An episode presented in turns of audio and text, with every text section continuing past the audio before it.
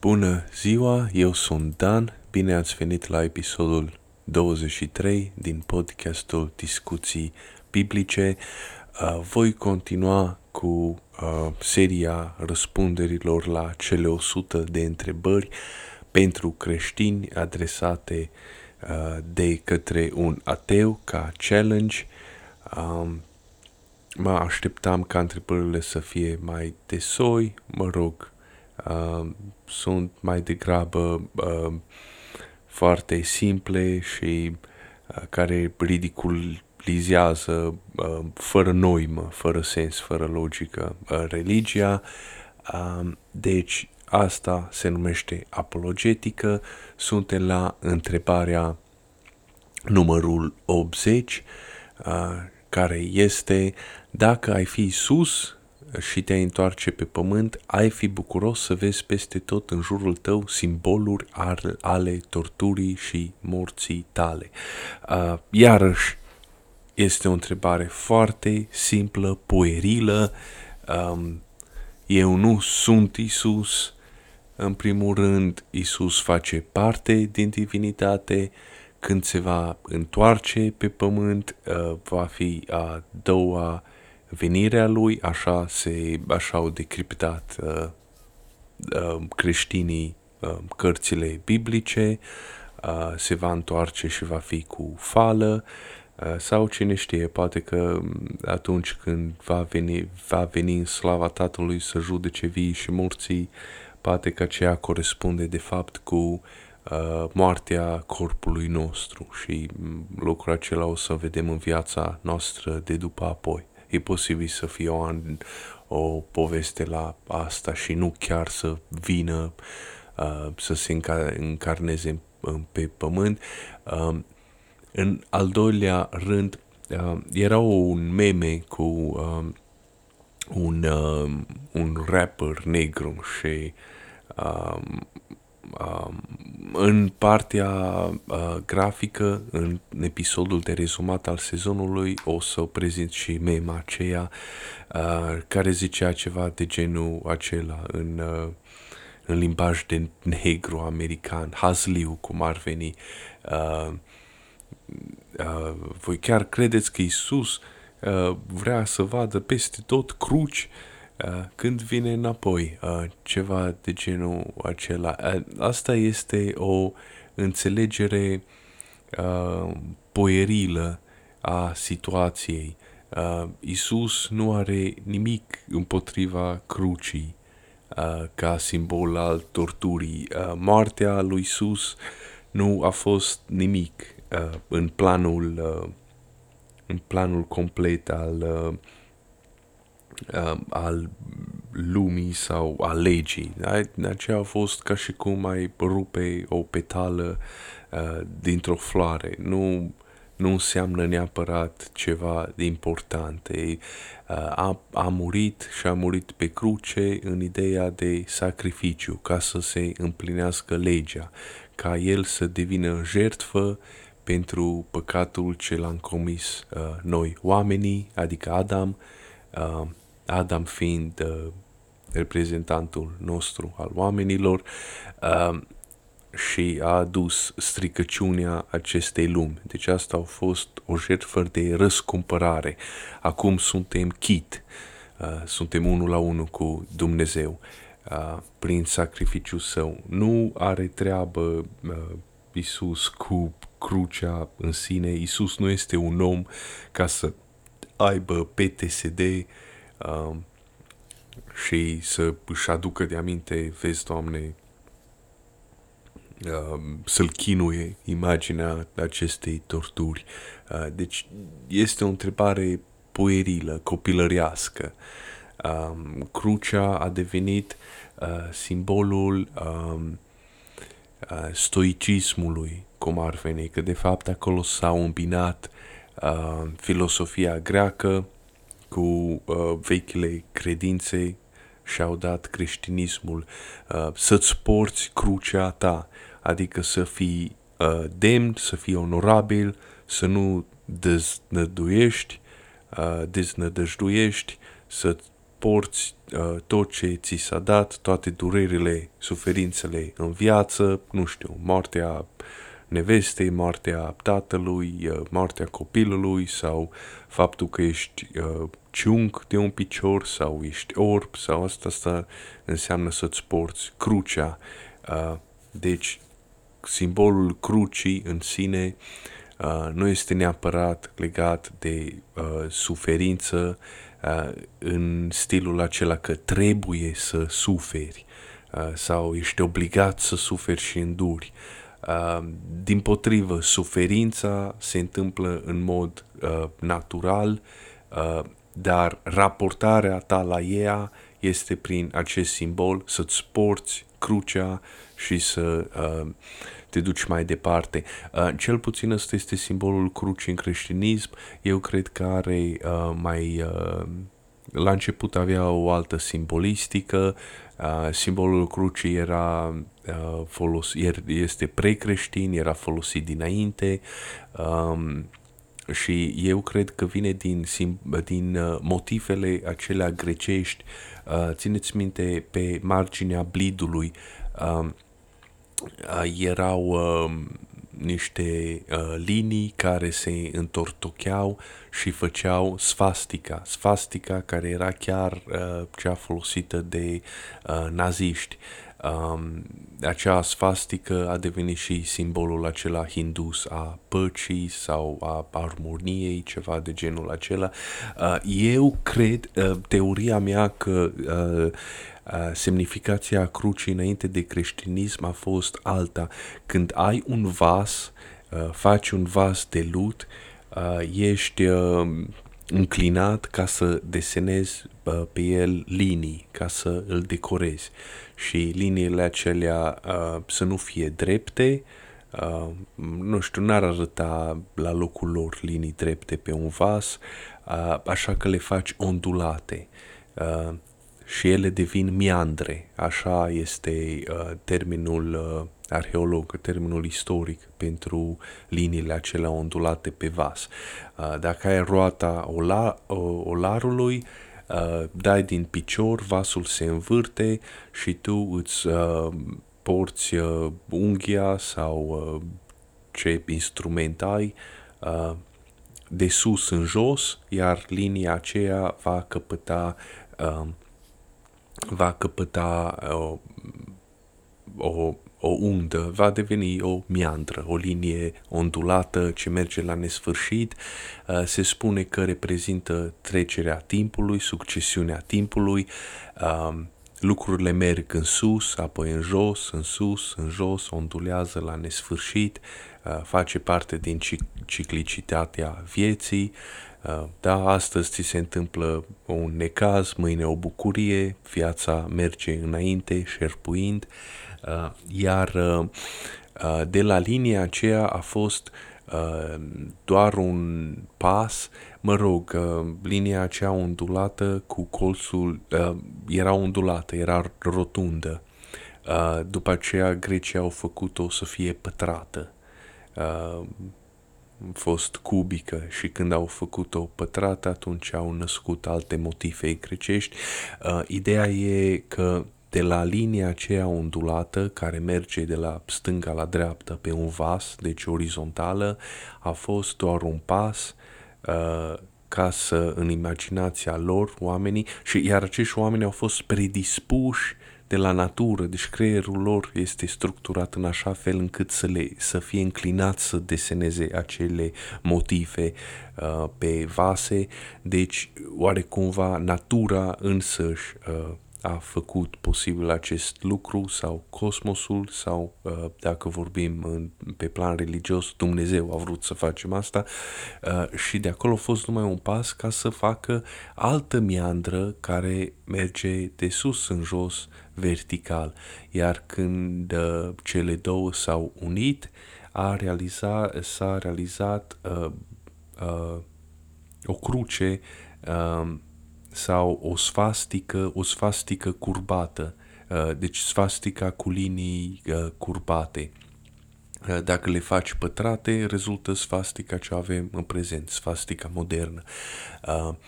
Um, când se unesc, când se încrucișează acele linii, un, o linie reprezintă succesiunea timpurilor, cealaltă linie, iarăși, succesiunea timpurilor sau a viacurilor sau a populațiilor de oameni în timp.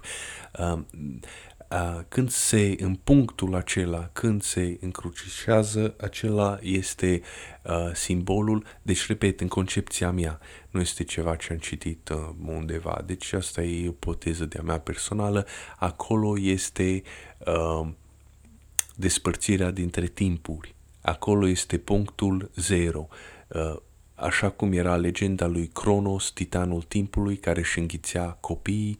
Uh, ce însemna asta? Asta înseamnă că tot ce a dat uh, atunci, tot ce a luat naștere, atunci populații, imperii, oameni se pierd în în timp, în necunoscut, se, se pierd odată cu timpul, uh, trecerea timpului dispar. Asta înseamnă uh, Cronos, uh, titanul timpului sau zeul timpului că își mănâncă copiii, că tot ce naște se naște din timp, dar se și pierde în timp, se mănâncă, își mănâncă el copiii, uh, dar punctul acela de răscruce reprezintă o, uh, opusul acestea, reprezintă um, localizarea punctului în timp, stabilirea lui, uh, piatra de hotar între timpuri, așa cum nașterea lui uh, Isus Hristos este considerat anul zero uh, și uh, ceva de genul ăla uh, reprezintă uh, sfastica, crucea aceea, încrucișarea aceea de două linii. Uh, timpul și locul sau oprit în loc, au luat formă, de timpul s-a oprit în loc, locul, în locul a luat o formă uh, și noi, uite, uh, uh, trăim, suntem conștienți de asta, suntem conștienți de noi, avem conștiință de sine, avem acces la informații, la ce s-a întâmplat în trecut, deci noi suntem, uh, dacă vorbim metafizic, noi suntem acum în viață, noi suntem vii, noi încă nu suntem mâncați de Cronos, nu ne-am prăbușit în timp, în uitare. Uh, deci noi suntem acum vii. Uh, asta înseamnă uh, cel puțin în concepția mea, simbolul crucii înainte de creștinism, iar după creștinism a fost luat ca simbol de a ați purta durerile, suferințele vieții cu cinism, și cu putere și cu, uh, uh, și cu onoare. Uh, să nu te lași uh, uh, uh, distrus de ele, căzut de ele sau amărât de ele sau înrăit de ele. Să nu faci rău din cauza că suferințele vieții, uh, că, că ai suferit în viață. Uh, să nu ajungi criminal sau hoț pentru că te-ai născut sărac sau uh, mama ta a uh, murit sau a fost omorâtă de cineva și să te duci tu la rândul tău să omori. Să nu, să-ți faci lucrurile ce trebuie, să spui lucrurile care trebuie. Uh, asta înseamnă să-ți porți crucea și dacă am, uh, dacă am vorbit pe plan ateist, uh, sunt uh, uh, mulți uh, filosofi care spun uh, cam în același lucru, cum unul dintre ele ar fi Jordan Peterson, uh, care um, și sunt mai degrabă speaker motivațional decât filosof. Fac filosofia asta și uh, împing uh, omul către uh, acest lucru, să fii demn, să fii onorabil, să-ți faci responsabilitățile, să faci cât poți mai mult uh, din viața ta.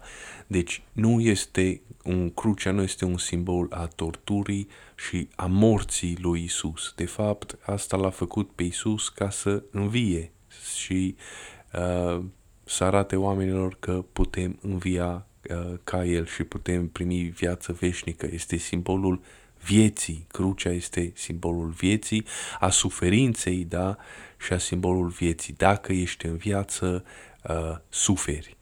Uh, lumea noastră este imperfectă. Întrebarea numărul 81. Dacă ești convins că raiul este minunat, de ce eviți cu disperare moartea? inclusiv a copiilor tăi, apelând la tot felul de artificii, în ghilimele lumești, care intervin în cursul naturii create de zeul tău. Uh, ok, deci haide să presupunem că raiul este minunat. Uh, nu evit cu disperare moartea uh, a mea, inclusiv a copilor mei. Sunt un om decent, compătat la locul meu, uh, dar nu... Uh, deci fac lucrurile uh, uh, cu grijă, cu responsabilitate. De exemplu, când mă duc cu mașina, nu conduc peste limita de viteză. Nu mă duc cu 90 de mile pe oră, măcar că aș putea asta, că mă duc cu 60 de mile sau 50 de mile pe oră, cât este uh, viteza maximă admisă, dar asta nu poți să-mi spui tu mie că de ce e, evit cu disperare moartea conducând sub limita de viteză uh, sau legal.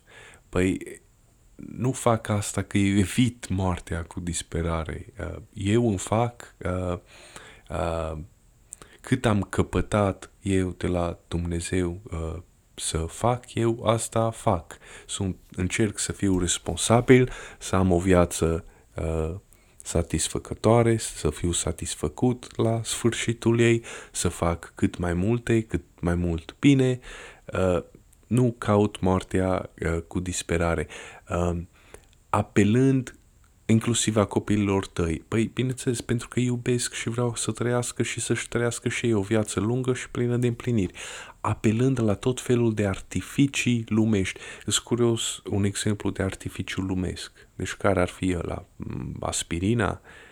Um, paracetamolul? Um, toate aceste lucruri, uh, medicina modernă, uh, au un anumit rol și au un anumit prag.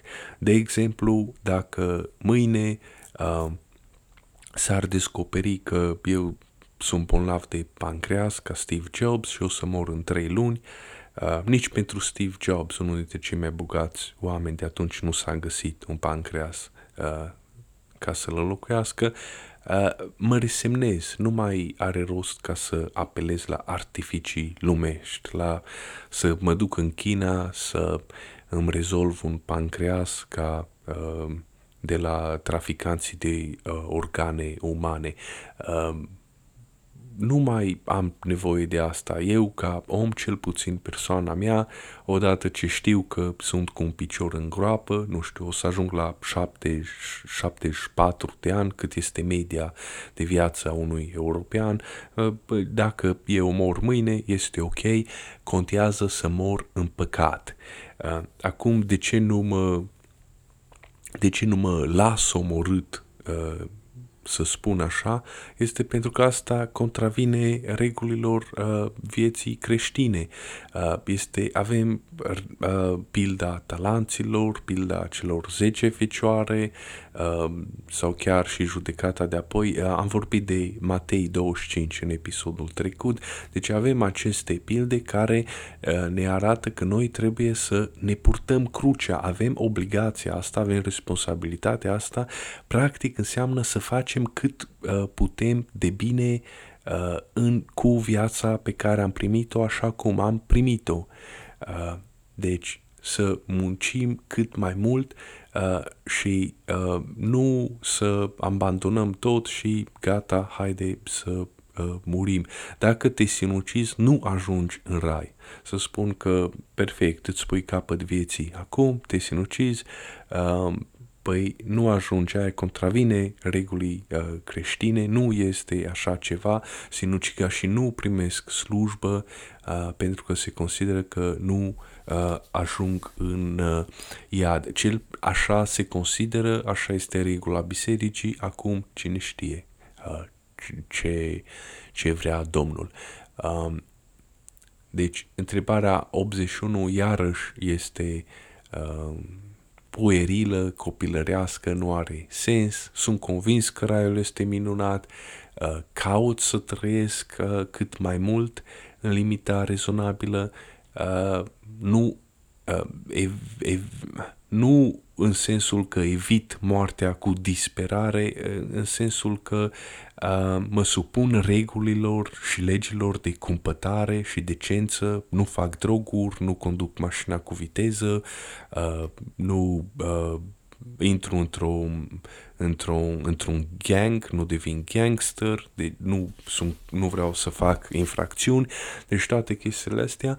Și uh, până la urmă nu contează cât de, lung, de mult trăiești, contează uh, cum trăiești și cum ți-ai purtat crucea la sfârșitul vieții să spui uh, cu satisfacție că am avut o, o viață împlinită, mă simt bine, nu Uh, nu mi-e frică de moarte, copiii mei toți sunt bine, trăiesc la rândul lor, am ajutat multă lume în timpul vieții mele, am făcut tot ce am crezut eu că uh, trebuie să fac și asta este.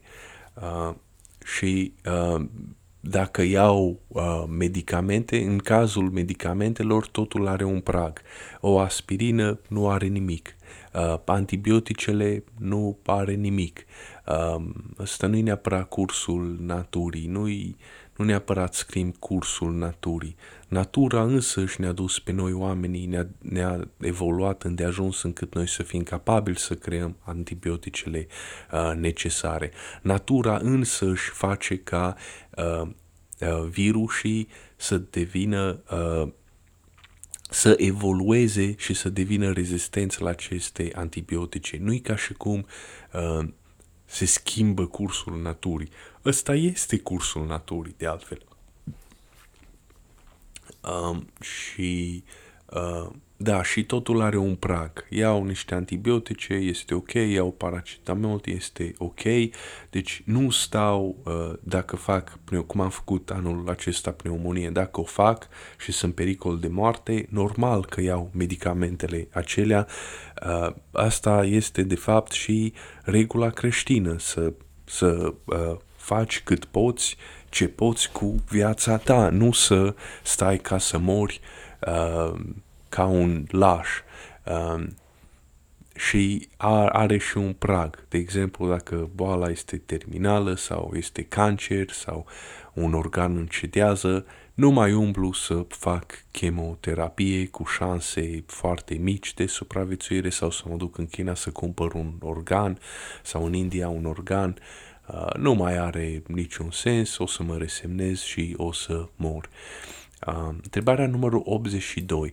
Dacă zeul tău este omniscient, oh nu, iarăși începe una, dacă zeul tău este omniscient și benevolent, de ce trebuie să-i amintești permanent că trebuie să intervină pentru a elimina răul din viața ta sau a celor din jur? Uh, deci asta iarăși este o întrebare super uzată, tipul acela de întrebare care începe dacă Dumnezeu este atotputernic, de ce permite răul pe lume? Uh, întrebarea asta a mai fost, am, am adresat-o. Sau dacă Dumnezeu este atot puternic, de ce nu îl distruge pe uh, diavol? Este aceeași întrebare. De altfel, același tip de întrebare. Uh, de ce trebuie să-i amintești permanent că trebuie să intervină?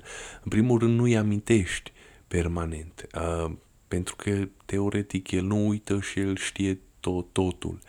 Uh, uh, și nu și nu-i amintești că trebuie să intervină, îl rogi ca să intervină. Este altă, altă mâncare de pește. Nu trebuie el să, nu trebuie el să intervină nicăieri. Îl rogi ca să intervină.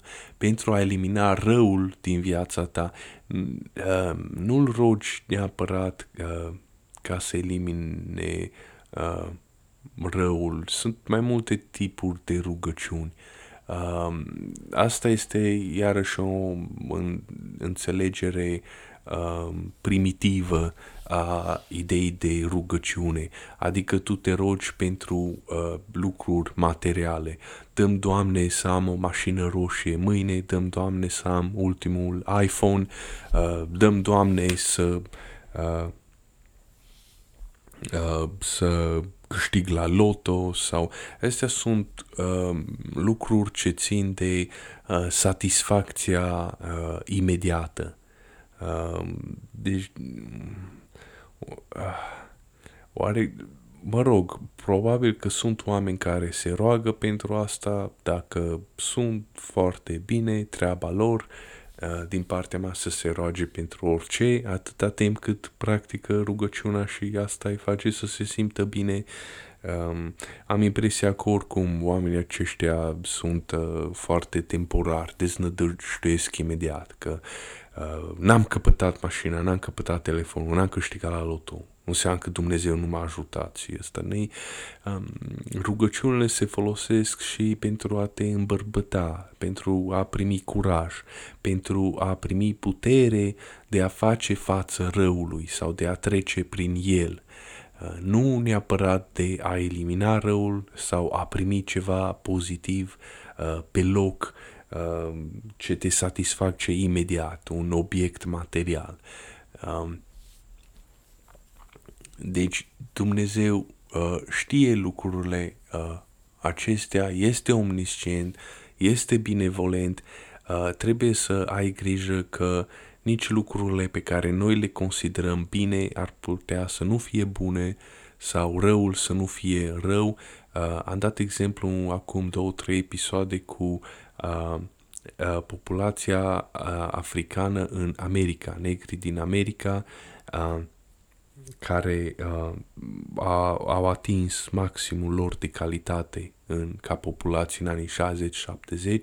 După aceea, statul american a vrut să facă un bine și a făcut programe de asistență socială, cum ar fi locuințe gratis, îți plătesc chiria, mâncare gratis, uh, uh, uh, și mai ales ajutor pentru mamele singure, uh, și așa mai departe. Și când au făcut, ei au crezut că este un lucru bun, că va ajuta săracii, când l-au implementat, au distrus populația uh, neagră a Americii, uh, numărul mamelor a singure a explodat, copiii cresc fără părinți, mamele nu, uh, nu pe mame nu le interesează, copiii mai mult sunt crescuți de uh, bunicile lor, uh, ajung delincvenți, uh, ajung criminali, ajung în închisoare, uh, două treimi din uh, oamenii din închisoare sunt uh, negri, uh, sunt la uh, rate mai mari decât în anii uh, dinainte de 70, în, înainte de anii 70. Deci îs, îi, uh, binele acesta uh, a asistenței sociale, de altfel, i-a distrus. Um, deci trebuie să avem grijă că noi am putea să denumim bine ceva ce nu este bine și care are urmări uh, rele. Și acum a spus Isus, uh, pomul bun îl cunoști după poame, după cauze, după urmările sale. Uh, Ok, deci dacă Dumnezeu, dacă Dumnezeu este omniscient și benevolent, de ce trebuie să amintești permanent că trebuie să intervină? Uh, deci, uh, la asta se mai adaugă, deci am spus punctele acestea, că uh, nu te rogi doar pentru satisfacții imediate și materiale, nu te rogi pentru a elimina răul, ci te rogi, rogi pentru uh, putere și curaj să treci prin rău sau să treci prin încercare. Um, după aceea, uh, binele uh, nu este, uh, este posibil ce, este posibil ca noi să interpretăm uh, binele ceva ce nu este bine, deci noi cerem, uh, îi reamintim, cum spune întrebarea lui Dumnezeu, să intervină, dar uh, uh, e posibil să nu primim ceea ce ne rugăm, dar de încercat încercăm. Și mai este încă un uh, punct uh, uh, chiar dacă Dumnezeu este omniscient, omniscient, știe lucrurile astea și benevolent, poate că vrea să vadă de la tine uh, că faci pasul acesta de rugăciune uh, și uh, mai era încă un punct care vreau să-l fac pentru uh, rugăciune. Uh, a, alt, iarăși alt punct, uh, iarăși alt punct uh, um, uh, pe lângă, uh, te rogi pentru liniștea ta sufletească. Uh, dacă ai uh, stres în viață, ai un copil, cu un copil de-al tău mergi într-o călătorie, uh, tu ești neîmpăcat cu ideea, atunci ce faci? Te rogi pentru el și așa refulezi stresul sau dacă ai vreun copil care ți-a murit sau ai tot fel de stres în viață. Deci poate să fie o refulare psihică, deci rugăciunea poate să fie un instrument uh, pentru echilibrarea ta emoțională și mentală uh, și mai este încă un punct uh, care nu care îmi scapă și nu mi-aduc de aminte. Uh, știu că uh, la Marea Moartă s-a găsit un manuscris uh, și era despre importanța rugăciunii, dar nu îmi aduc de aminte cum suna manuscrisul. Uh, era exact, uh, era ceva în sensul acela că uh, dacă ai o grădină, uh, nu plivești grădina, nu ai grijă de plante, nu uzi plantele, nu combați dăunătorii, nu te îngrijești de ea. Uh, dar nu cred că era o grădină, cred că era un copac. Și ceva de genul uh, acela este, uh, este făcut analogia la rugăciune. Dacă tu trăiești în viață, tu nu încerci ca să faci toate câte poți ca să izbutești inclusiv să te rogi. Uh, te rogi pentru că uh, ideea de Dumnezeu este a unei ființe care îi pasă de noi, care este acolo și care ne ajută, uh, ne, ne dă optimism, uh, ne, ne dă uh, curaj, ne dă curaj chiar și să trecem uh, în viață. Uh, să știți că ideea asta de um, uh, religia este capul tuturor răutăților, uh, răutăților, root of all evil, cum spune Richard Dawkins.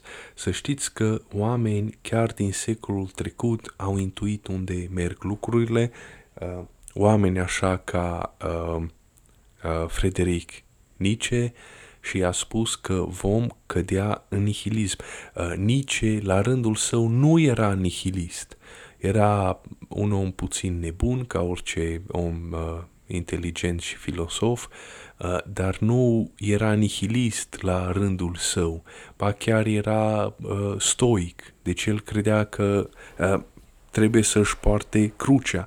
Uh, Nietzsche nu era uh, a, dacă nu mă înșel, s-ar putea să mă înșel, nu era ateu sau uh, cel puțin preponent al ateului, de, asta, de ateismului, de asta sunt sigur. El nu zicea că uh, trebuie să devenim toți atei. El zicea ceva de genul acela, ca într-o observație. Uh, încet, încet vom deveni atei, dar vom deveni nihiliști. El este primul om care a ghicit unde se duc lucrurile înspre nihilism. Dacă nu ai conceptul acesta de uh, altcineva care să aibă deci o ființă mai puternică decât tine care să aibă grijă de tine. Dacă nu ai conceptul acesta și nu venerezi zeul acesta, conceptul acesta, adică nu te închini, um, nu aduci jerfe și nu treci după regula sa, o să cazi în depresie și în nihilism, pentru că altfel ce rost mai au toate lucrurile, dacă știi că nimic totul este aleatoriu, uh, nimic nu funcționează, nimeni nu o să te ajute. În societatea seculară, în Europa uh, de vest și țările nordice, persoana aceasta a fost înlocuită cu guvernul uh, cu guvernul în sine sau cu instituțiile statului. De asta se explică că uh, în America cei de stânga, democrații, care uh, sunt cea mai mare tabără de Uh, așa zis declarația atei și care urăsc Biblia și structura patriarhală a bisericilor și uh, religia organizată, uh, ei au fost primii care s-au vaccinat urmând uh, sfatul lui Fauci și ei vedeau ca eretici pe cei care erau anti-vaccin. Deci este același mecanism religios de cult. Oamenii aceia, așa zis, atei, ei de fapt se închinau la stat ca ființa superioară, uh, ființa superioară, statul, le-a adus vestea bună, cum că există salvare pentru sufletele lor, uh, și anume este vaccinul, iar unul dintre profeții sau preoții acestui cult a fost uh, Fauci. Uh, și oamenii aceștia s-au grăbit ca să ia vaccinul, să se salveze nu numai pe ei, ci și pe cei din jur să-i salveze. Deci așa era făcută propaganda vaccinului. Pur și simplu religios, pură uh, îndoctrinare de cult. Nu este deasupra religiei. Uh, uh, nu pot să consider religia uh, rădăcina tuturor relelor, pentru că dacă o elimin, Uh, de fapt ea rămâne acolo în sub altă formă, chiar dacă oamenii se declară atei și uh, lucruri și mai rele se întâmplă uh, și uh, Uh, uh, ce am vrut să zic, da, și dacă chiar ești ateu până la maxim, o să cazi în nihilism și în depresie. Uh, partea asta de democrați, de leftiști din America, foarte mult suferă de boli mentale, mental disorders. Um, deci, asta este importanța rugăciunii în 5-6 puncte care mi-au venit acum în minte. Întrebarea numărul 83. Există porunci sau fapte ale zeului tău cu care nu ești de acord, dar nu ai încotro și le accepti pentru că e zeul tău? Uh, deci, în primul rând, întrebarea iarăși este formulată de rogativ, o să înlocuiesc Dumnezeu sau divinitatea cu zeul tău, uh, și sunt următoarele, există porunci sau fapte ale divinității cu care nu ești de acord, dar nu ai încotro și le accepti pentru că e divinitatea. Uh, nu există. Uh, pentru dacă întrebi pe orice creștin sau orice om religios, aceste lucruri nu există. Dacă întrebi pe un uh, cultist Uh, pe un om woke care a aderat la cultul, la ideologia woke, uh, dacă sunt uh, probleme cu vaccinul, el va nega că sunt probleme cu vaccinul, uh, el va spune că vaccinurile funcționează fără niciun, uh, fără niciun uh, fără niciun efect advers și că cazurile acelea de oameni cu pericardită sau care chiar au murit după vaccin, acelea sunt false și sunt fake news uh, și sunt conspirații și că oamenii aceia mint uh, și așa mai departe. Vreau să mă scuzați uh, 10 secunde. Mă sună Tyson Tyrone. Hello? Hello? Hello? Yes. Oh, hi. This is Elizabeth Esposito. Um, first, I want to thank you for keeping your line open for me, and more importantly, for your patience today. Um, I'm a certified underwriting officer calling to assist you in completing your debt profile. Um, who am I speaking with today? Yes, but uh, what's the reason for this call? Why did you call me? Hello? Yes, what's the, the purpose of my call today is to eliminate your unsecured debts, which include all credit cards, medical bills, and even timeshare exit. Fair I, enough? I don't have any debts. Ah, deci a fost un scammer. Um, era foarte amuzant că numele ce mi apărea lângă numărul de telefon era Tyson Tyrone, era ceva de negru. Uh, femeia probabil era mexicancă. Uh, deci, uh, același lucru se întâmplă și în tabra uh, woke, uh, care este așa zis atee, unde Dumnezeu a fost înlocuit cu uh, uh, statul, guvernul, uh, sfinții uh, sau Isus a fost înlocuit cu faucii, uh, buna vestire, adică vestea salvării noastre a fost înlocuit cu primele uh, știri ale uh, vaccinului, um, Eucaristia sau împărtășania sau botezul a devenit uh, vaccinul, uh, vaccinul COVID. Deci este același lucru, același lucru se întâmplă și în tabăra cealaltă, oamenii aceștia neagă uh, sau reinterpretează lucrurile. Uh, acum, uh, dacă luăm Biblia, uh, nu există porunci ale zeului tău cu care nu sunt de acord, nu există așa ceva. Uh, așa cum am spus, am răspuns la celelalte întrebări. Um, um, oamenii uh, vechi au trăit, au trăit, nu știu, secole, mii de ani, zeci de mii de ani, au observat că uh, se întâmplă unele lucruri, au hotărât care lucruri sunt uh, bune sau nu, au observat cum oamenii intră în conflict și au născut aceste reguli și legi de conviețuire, tocmai ca să nu decurgă în acele conflicte.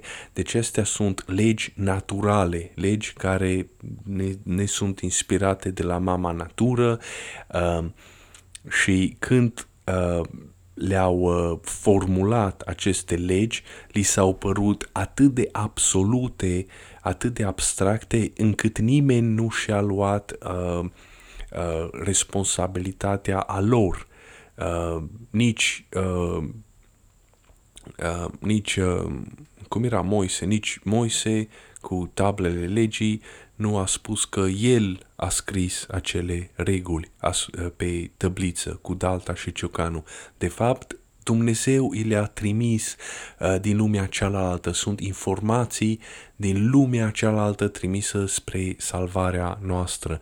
Uh, deci aceste legi, reguli, da, și dacă ar fi spus asta, dacă și-ar fi pus copyright sau trademark pe ele, uh, atunci uh, alți oameni de acolo care, bineînțeles, au, în, au, aceeași, au acces la aceeași memorie colectivă, au aceleași structuri neuronare în creier moștenite de la părinților, ar fi spus, păi da, eu le știu poruncile astea. Deci așa mi se par de cunoscute, de familiare, nu ai tu cum să le scrii acum. Nu e ceva inventat de tine, inventat de uh, mintea omului. Este ceva ce uh, noi am observat că se întâmplă în natură și uh, noi le-am, ne-am uh, luat după ele și le înțelegem, le știm clar. Uh, cele 10 porunci, să nu minți, să nu ucizi, să nu furi. Deci astea sunt extraordinar de banale dacă te duci în toate societățile timpului, uh, de pe întreg globul, în orice moment, în orice loc al uh, civilizației umane, vei vedea că există aceleași reguli, Regulile acestea sunt absolute, universale. Um, deci nu sunt reguli născute de mintea umană, adică de un singur individ. Uh, nu, pentru că atunci ar fi artificiale. Aceste reguli, porunci, nu sunt artificiale, nu sunt la ne la locul lor. Uh, noi oamenii suntem creați Uh, ca și cum am fi creați pentru ele. Suntem creați să trăim bine dacă le respectăm. Uh, ceva de genul ăsta. Deci uh, nu există porunci ale divinității cu care nu sunt de acord. Dacă îi luăm Biblia și le luăm pe fiecare la rând, Uh, putem găsi logica, putem găsi explicația, le putem interpreta. De exemplu, nu mai uh, uh, folosim poruncile din Levitic în prezent pentru că nu chiar mai au sens sau rost, de exemplu tăierea împrejur. Noi nu trăim, cel puțin acum, nu trăim în mediu deșertic, să ne intre în nisip la sub prepuț sau să facem tot felul de boli acolo sau că nu există apă să ne spălăm, uh, avem acces la, uh, uh, la uh, la apă caldă și săpun, putem să facem lucrurile acestea. Uh, acum că porunca aceea nu ar fi absolută pentru că și-a pierdut uh, valoarea pe timp, noi am transformat-o Asta e ce am făcut cu ea și am transformat-o în botez, uh, în uh, misterul uh, uh, misterul uh, botezului, așa se spune. Uh, mister, misterul botezului, mă rog, aceste ritualuri s-au uh, transformat și tot le facem și în prezent și au o anumită logică, au logica uh, lor. Um, uh, legile, poruncile din Vechiul Testament se citesc mai degrabă la un nivel istoric, uh, adică uh, niște porunci care le-a dat Dumnezeu numai unui grup de oameni, a israeliților și numai din perioada aceea și dacă cumva găsim vreo aplicabilitate astăzi a lor și nu sunt deja transformate, uh, atunci le cam abandonăm, dar e bine să ținem, să le ținem minte că cine știe, poate, poate va deveni, poate va veni uh, The Great Reset, uh, va reseta toată istoria României, uh, curentul electric, petrolul se, va, se va, vor sfârși și atunci vom reveni la uh, epoca de piatră, cum ar veni, sau în evul mediu și atunci, cine știe, probabil că le vom aplica din, reaplica din nou.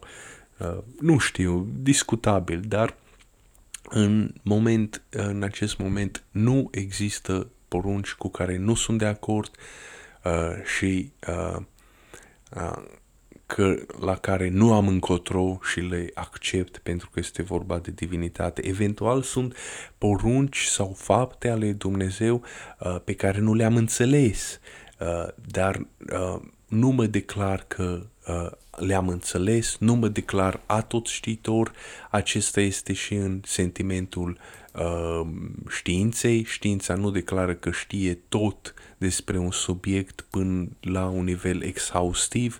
Uh, știința spune, uite, asta știm până la acest punct, asta am descoperit până la acest punct. Deci ceva de genul ăsta uh, putem să aplicăm, uh, deci metoda științifică și la faptele lui Dumnezeu, care în Vechiul Testament ar putea să fie interpretate ca fiind brutale sau sângeroase. Acele le putem interpreta, încă nu știm exact care a fost semnificația lor. Așa cum am zis, noi putem să vedem niște lucruri bune care de fapt nu sunt bune și niște lucruri rele care de fapt sunt în, înspre binele nostru.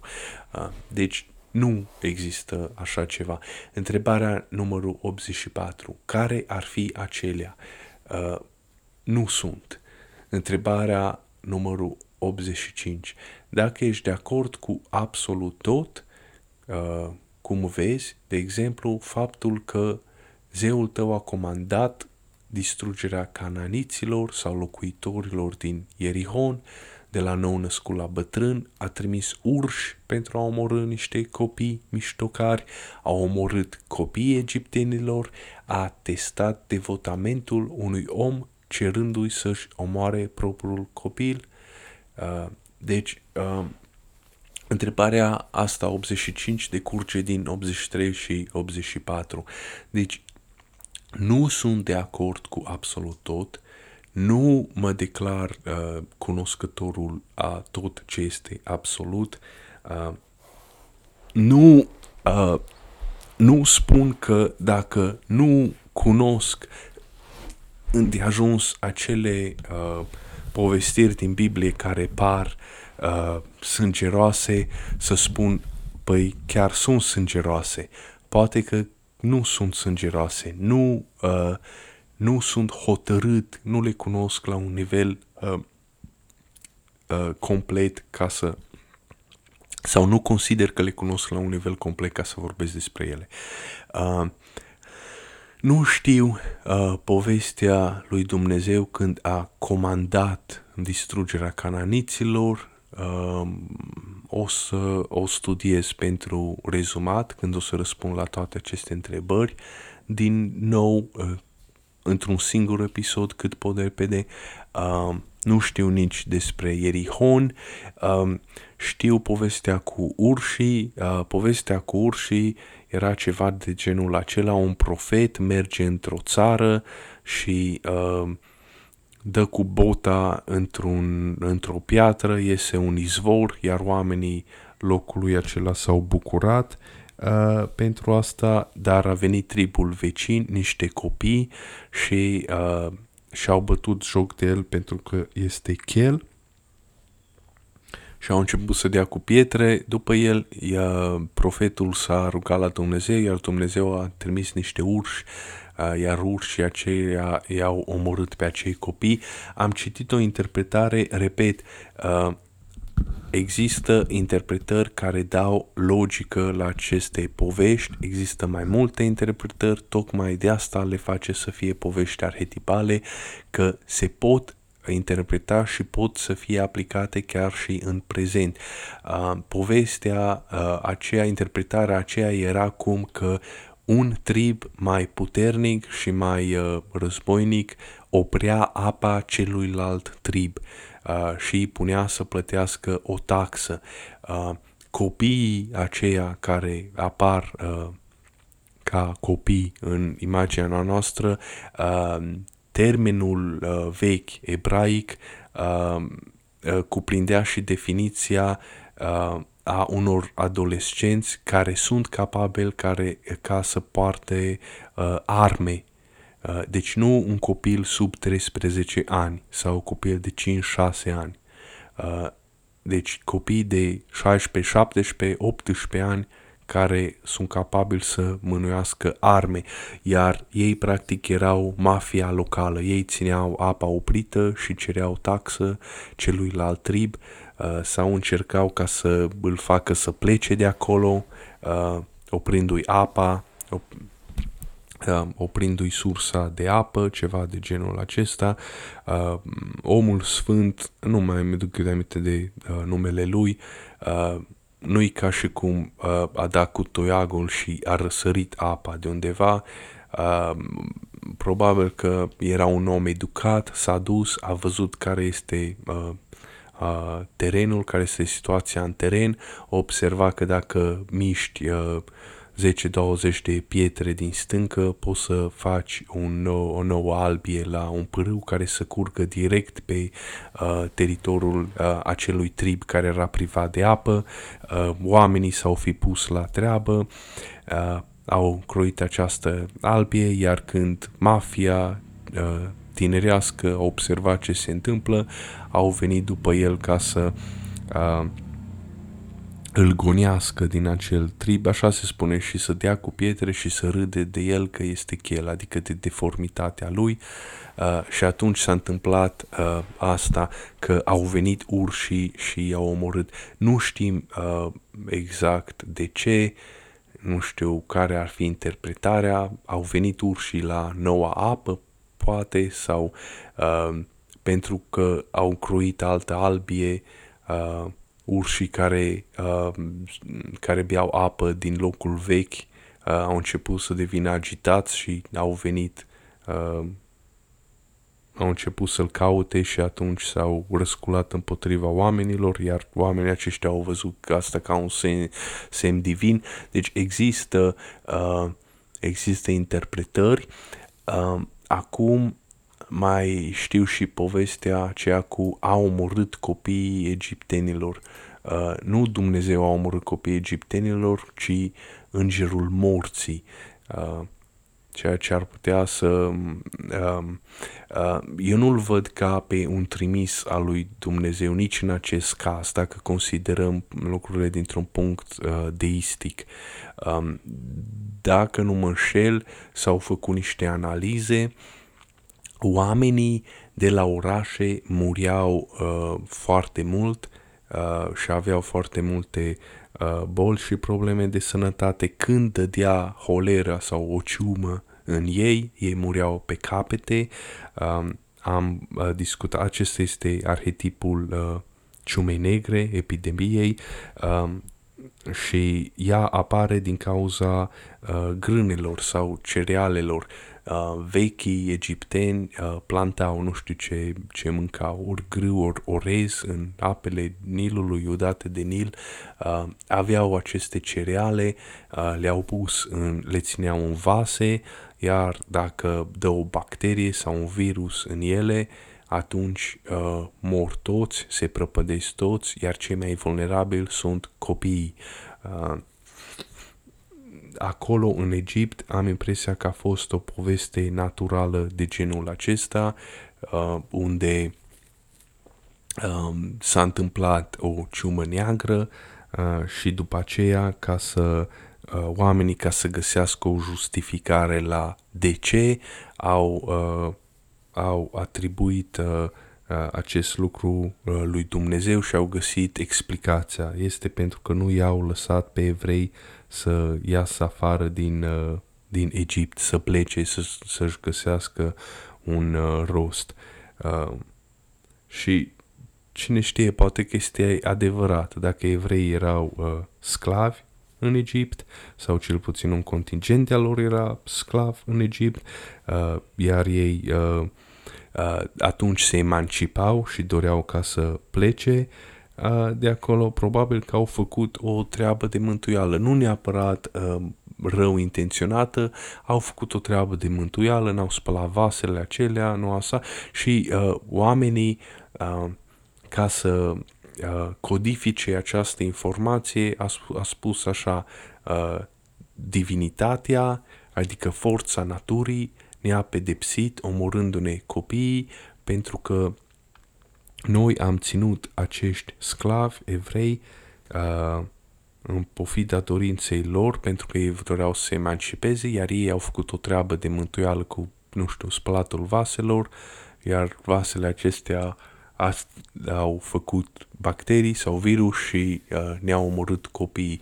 Uh, îngerul morții este de fapt uh, moartea, arhetipul morții de care ziceam, moartea cu coasa care vine uh, și uh, Uh, poate să fie văzut și din perspectiva aceasta pozitivă. Deci nu este neapărat un eveniment negativ. Uh, poate să fie și văzut pozitiv în sensul că a epurat societatea, a filtrat populația egipteană. Uh, au rămas copiii care erau imuni la această boală. Deci rezultatul acțiunii îngerului morții au fost că populația egipteană a devenit imună la la acel tip de uh, virus sau bacterie care a cauzat epidemia aceea. Uh, deci asta este a doua poveste. A treia poveste care știu a testat devotamentul lui unui om cerându-i să-și omoare propriul, propriul copil.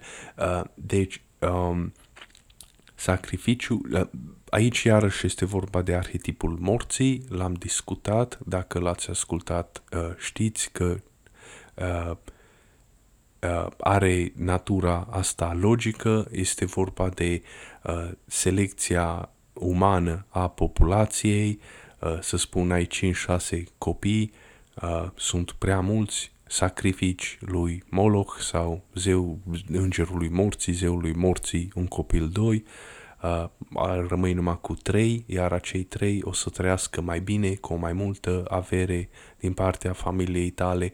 Sau dacă ai un copil care vezi că uh, este uh, leneș sau are ceva defect, uh, iarăși îl sacrifici, iar uh, acele defecte nu se propagă uh, din neam în neam.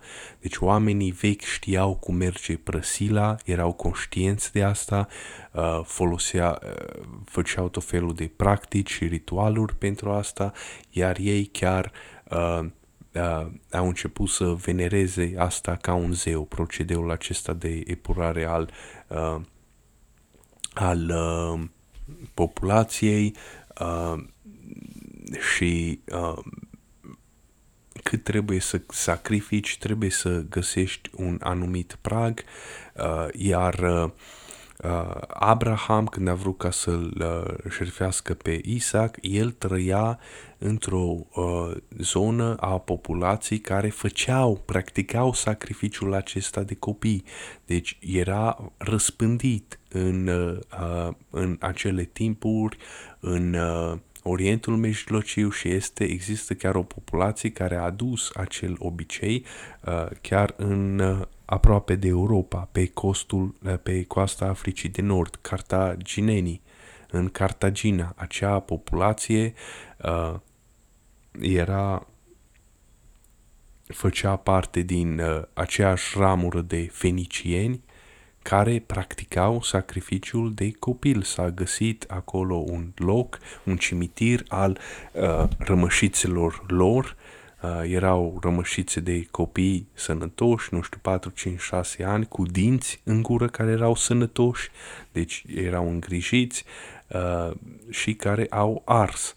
Uh, iar uh, ceea ce a descoperit Abraham a descoperit fix transfigurarea uh, ritualurilor, cum noi creștinii am uh, transformat tăierea uh, împrejurul prepuțului în botez, ei au descoperit, uh, s-au iluminat de acest lucru. Stai puțin, prea mult e prea mult, lucrul ăsta e prea mult. Uh, eu nu o să sacrific propriul meu copil pe care îl iubesc. Uh, fie populația așa cum va fi, lasă-o pe Dumnezeu să o trieze, să, uh, să o epureze. Eu îmi țin copilul în viață, în loc să-mi sacrific copilul, sacrific berbecul, mielul. Uh, povestea lui Abraham și lui Isaac este, este de fapt importantă într-o religie uh, într-o religie, nu neapărat în creștinism. Este transformarea aceasta care are loc. Uh, deci, uh, tu nu, dacă ai continua acest lucru, practic, tu uh, ai venera un zeu pământean, neabsolut, zeul morții, uh, Baal sau Moloch, căruia îi uh, sacrifici copii. Dar ca uh, este fix ce a zis Dumnezeu, să nu ai alți Dumnezei în afară de mine. Eu sunt Dumnezeul tău, iar dacă o să faci asta, eu sunt Dumnezeu gelos care te pedepsesc. Uh, mă, rog, mă rog, cum vine povestea. Uh, deci Dumnezeu la asta se referea întotdeauna să cauți, să vezi dacă nu cumva este un uh, Dumnezeu mai absolut decât Dumnezeul cel care l-ai acum. Deci Asta s-a întâmplat atunci cu Abraham și cu Isaac. Uh, el vrea ca să facă ritualul uh, acela uh, religios uh, pentru Dumnezeu, teoretic, pentru că așa zice, Dumnezeu i-a cerut, uh, Dumnezeul acela era, uh, uh, era oarecum imaginea lui Bal sau lui Moloch, zeul care cerea sacrificii de copii și el a stat și a avut revelația, stai puțin, ăsta nu este Dumnezeu, este alt Dumnezeu acolo mai absolut care nu vrea omorul de copii și care vrea să încresc copilul bine. Și atunci s-a oprit, a continuat să facă ritualul, dar a înlocuit, uh, a înlocuit copilul cu uh, berbecul. Deci ritualul tot se face, tot l-a făcut, dar uh, practic el l-a uh, regăsit și mai mult pe Dumnezeu. Deci a, găs- a trecut la o par- parte și mai absolută a lui Dumnezeu.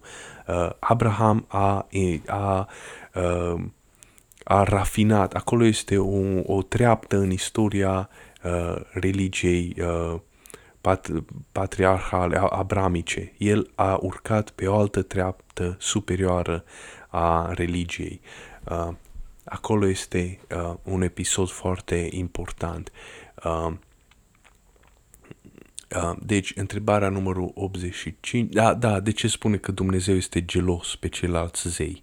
Păi, bineînțeles, dacă tu continui să, îți faci, să faci asta, tu nu îl venerezi pe Dumnezeu cel absolut deasupra tuturor, unic, tuturor, ci tu venerezi uh, numai uh, partea aceea de ritual. Tu veneri, cum venerează catolicii tradiția sau datina sau regula, de ei nu venerează pe Dumnezeu adevărat.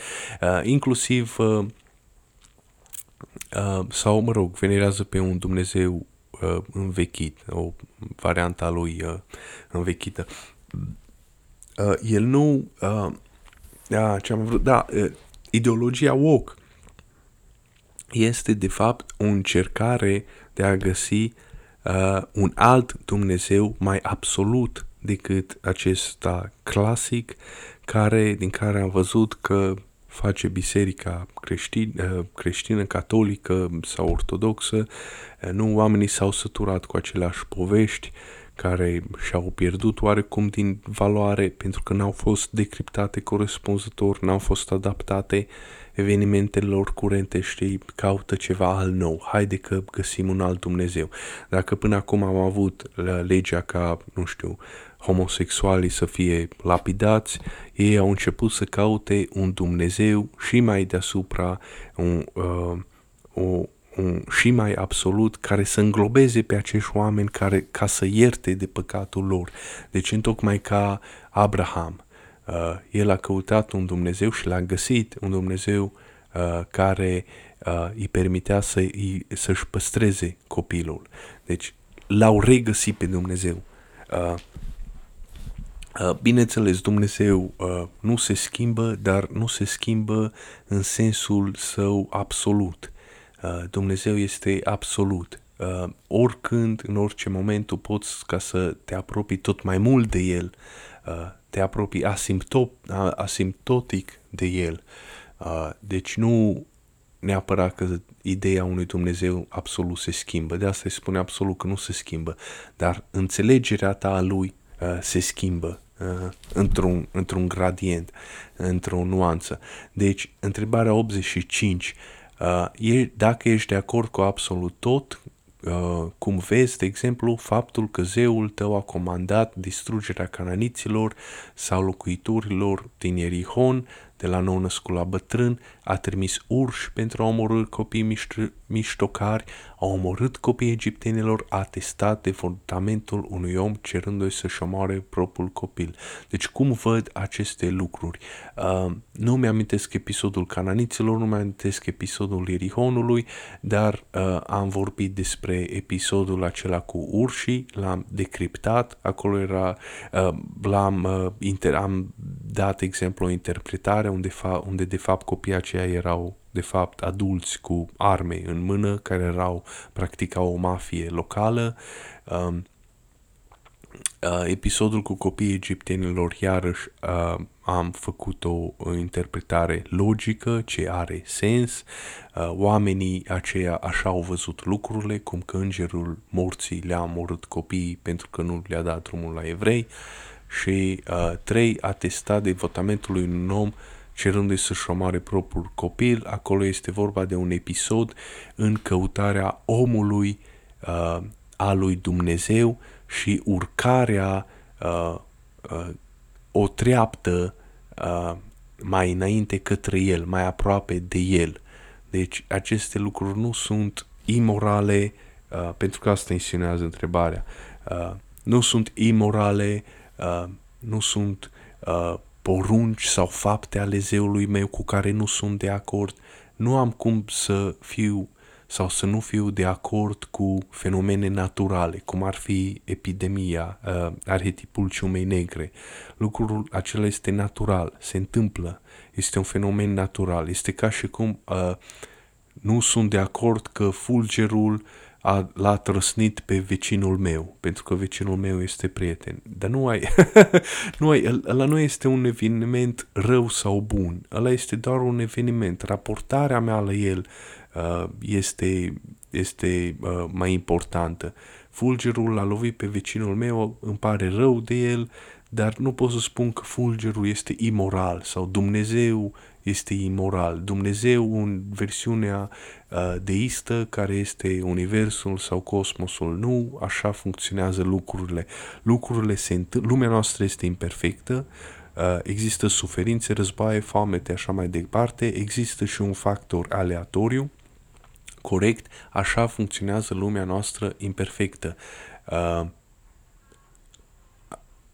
ceea ce se întâmplă poate să fie interpretat uh, printr-o poveste arhetip ca să înțelegi mai bine și să, uh, să înțelegi ce se întâmplă practic. Și uh, asta au făcut egiptenii. Uh, vă mulțumesc pentru atenție. Uh, ne vedem în episodul următor. La revedere!